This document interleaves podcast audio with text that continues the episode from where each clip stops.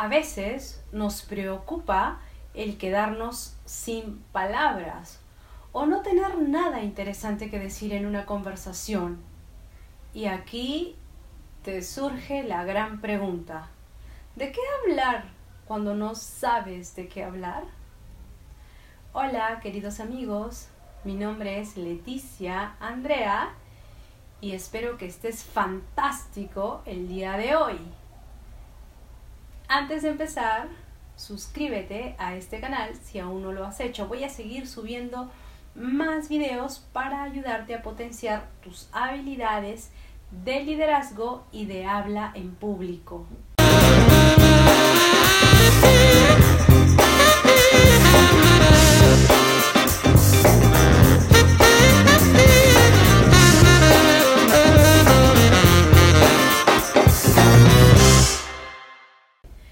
Necesario saber qué es lo adecuado y lo no adecuado al hablar para poder establecer una buena comunicación con todo tipo de personas.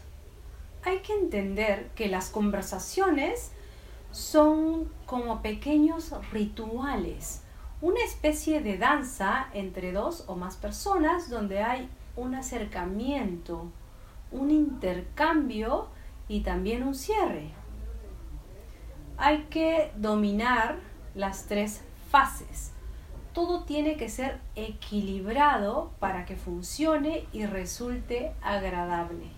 Los principales errores que puedes cometer son 1. Interrumpir una conversación ya iniciada. Esto sería muy grosero de tu parte. Contestar con monosílabos. Sí, no, ok, bien, ya, porque esto está indicando a la otra persona que no te interesa mucho el tema y que no le estás dando oportunidad a seguir con la explicación que te está dando o monopolizar el diálogo y no dejar hablar a los demás, morir la conversación y no hacer un buen cierre. Veamos cómo podemos empezar, cómo sacamos ese tema de conversación. Tenemos que dominar lo que los ingleses llaman small talks, pequeñas conversaciones intrascendentes sobre temas poco profundos y que no entrañan ningún riesgo para las relaciones. Estos intercambios son cruciales para generar un buen ambiente y con confianza. En general, las personas introvertidas las ven bastante superfluas, pero realmente son básicas para captar el estado de ánimo y la personalidad de la otra persona. También para transmitir buena imagen despertar interés, mostrarnos cálidos y amables. Es más importante la parte no verbal que lo que decimos. La sonrisa, la mirada, el adeo de cabeza, incluso la risa, el contacto físico, porque a través de estas señales es como generamos una auténtica conexión. Por lo tanto, no te preocupes mucho por el tema, porque lo importante es tu actitud.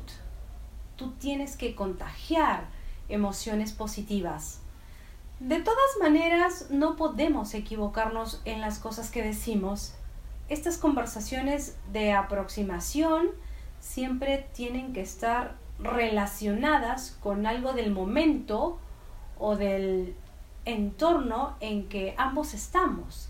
Y además tiene que estar en positivo. Por ejemplo, bonito parque, ideal para pasear. O en un paseo al aire libre. Me encanta este paisaje. No me canso de mirarlo. O en una visita en un cliente. No conocía la zona están muy bien ubicados. Si ya conocemos a la persona, tenemos varias opciones. Preguntarle por algo que sabemos que le gusta, por un proyecto en el que está trabajando, por un viaje que ha realizado, y si conocemos a su familia o sabemos cómo es, también podemos preguntar. Por ejemplo, Hola, qué alegría volver a coincidir contigo. Nos vimos en la fiesta del final de curso de nuestras niñas. Hola Pedro, ¿cuánto tiempo sin verte? La última vez creo que fue en un congreso de periodistas de Lima. Estabas trabajando en un nuevo proyecto. ¿Cómo te va? Hay temas típicos que siempre dan pie a empezar. Por ejemplo, ¿qué tal las navidades, Fabricio? ¿O cómo te han ido las vacaciones? ¿Has disfrutado? Intereses, viajes, proyectos, familia, navidades, vacaciones, todos estos temas están bien cuando quieres una conversación rápida o cuando es el momento de empezar. Pero ¿qué pasa cuando tienes toda una cena por delante? A lo mejor estás con personas que no conoces de nada y con las que tienes que quedar bien. Además, ya sabemos que no se pueden hablar de determinados temas, por ejemplo, de fútbol, de religión, de política, de sexo o de enfermedades. Entonces, ¿de qué podemos hablar? Te dejo aquí algunos consejos. Antes de ir al evento, infórmate sobre los asistentes para proveer posibles áreas de interés. Es necesario también estar al día con la actualidad, no solo de política y de fútbol, sino también de temas generales como la salud, cultura, gastronomía, música, innovación o temas relacionadas con tu sector. Y para que la otra persona se sienta valorada y tenga un recuerdo bueno de ti, es importante que el tema sea de interés de la otra persona y no en lo que te interese exclusivamente a ti. Tu vida, tus proyectos, tus problemas. Muchas veces pasa que todos nos quedamos en silencio y parece que se acaba el tema.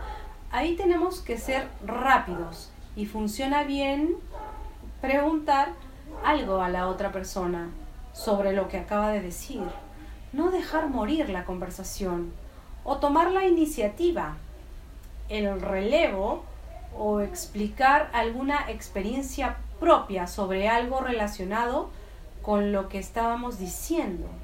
Además, siempre puede ser útil la frase y cambiando de tema y a partir de aquí empezar una nueva conversación. Si vemos que realmente ya no hay respuesta de la otra parte y vemos poca predisposición a seguir charlando, cerramos con alguna frase educada como ha sido un placer hablar contigo, me ha encantado conocerte, hasta pronto. Esta habilidad para hablar de cualquier cosa, claro que se puede entrenar hay personas que lo hacen con mucha gracia y simpatía, de una manera espontánea y natural, pero a otras les cuesta más, son un poco más introvertidos, incluso les resulta pesado y cansado tener que hablar sobre temas que no dominan o simplemente que no les interesa. Podemos entrenar la habilidad y podemos entrenarnos para cada evento. Cada vez seremos más ágiles, más hábiles y estaremos más seguros. Al final de lo que se trata es que compartamos un buen momento y que las personas con las que nos relacionamos tengan un buen recuerdo de esta interacción y de esta experiencia. Déjame un comentario si te ha gustado este video. Si deseas entrenarte directamente conmigo y potenciar tus habilidades de liderazgo y de habla en público, inscríbete en mi programa de neurooratoria y creatividad para profesionales. En la descripción de este video te dejo mis enlaces de contacto. Escríbeme para darte más información de los detalles de inversión. Estoy segura que conmigo encontrarás lo que necesitas. Te amo.